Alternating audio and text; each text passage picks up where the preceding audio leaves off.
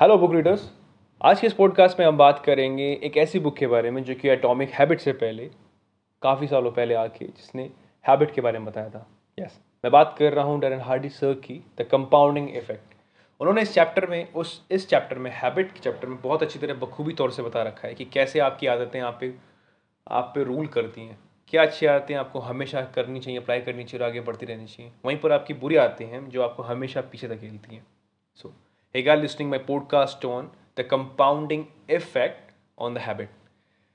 आदतों को समझने के लिए एक स्टोरी सुनाता हूँ जो खुद डेनर हार्डी सर ने इस बुक में डिस्कस की है।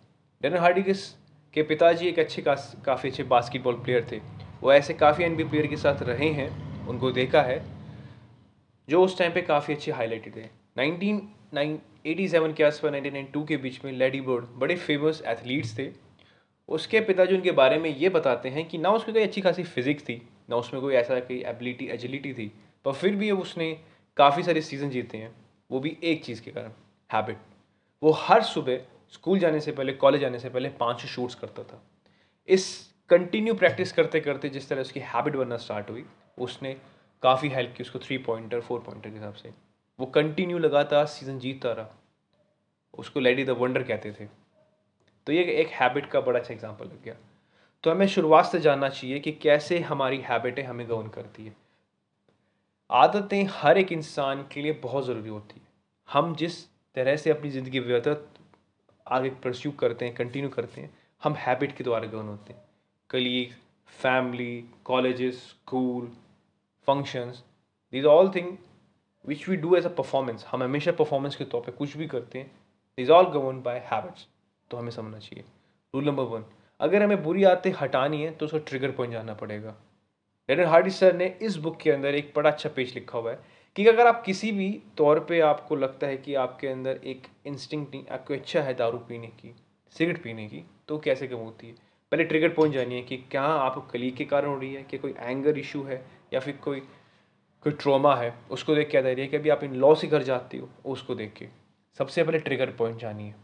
Rule number two start working slowly उस पर काम करना स्टार्ट करिए। जब आप ट्रिगर पॉइंट जान लेते हो तो आपकी मैंटेलिटी क्लियर हो जाती है कि अब हम, अब हमें क्या करना चाहिए? उस चीज़ को जानना चाहिए। थर्ड पॉइंट कोर मोटिवेशन आपका इंटरनल मोटिवेशन क्या है? आप लिटरली छोड़ना चाहते हो कि नहीं चाहते हो? जब अपने आप से आस्क क्वेश्चंस करोगे, तब आप गो थ्रू हो जाओगे इन चीज़ों से। जब आपको जानने का मौका मिलेगा कि आप सच्ची में क्या चाहते हो। एक इंटरनल मोटिवेशन होना बहुत ज़रूरी लाइफ में होता है। यहाँ पर एक अच्छा एग्ज़ाम्पल मैं आपको देना चाहूँगा कोर मोटिवेशन का। जब उन्होंने गुस्सा करना स्टार्ट किया। मैं बात कर रहा हूँ सबसे अच्छे एक्टर एंथनी हॉपकिंग की।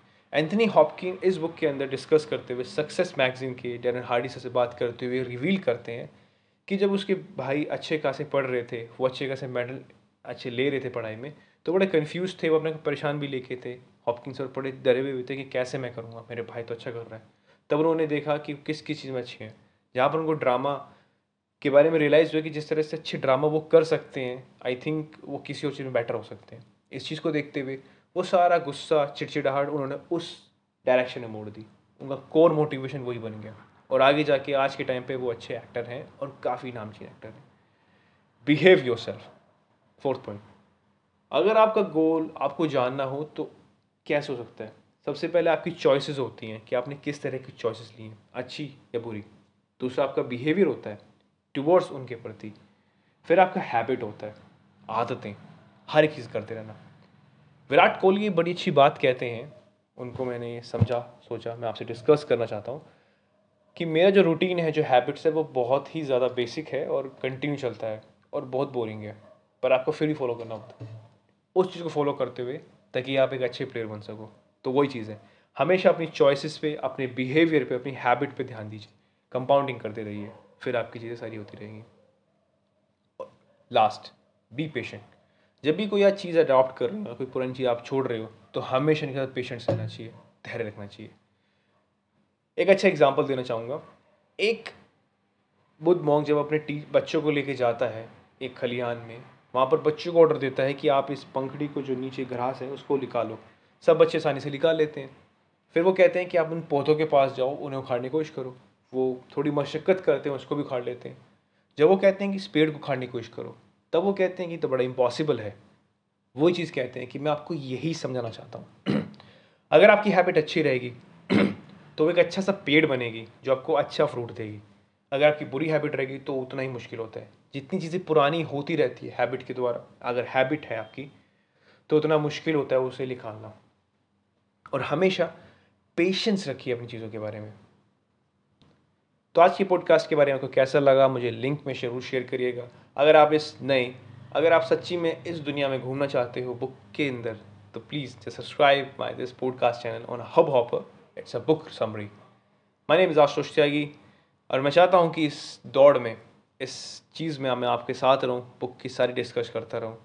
एंड आई होप नहीं आई बिलीव कि आप इस चैनल को अच्छा करेंगे, आगे प्रमोट करेंगे। Thank you so much just listen it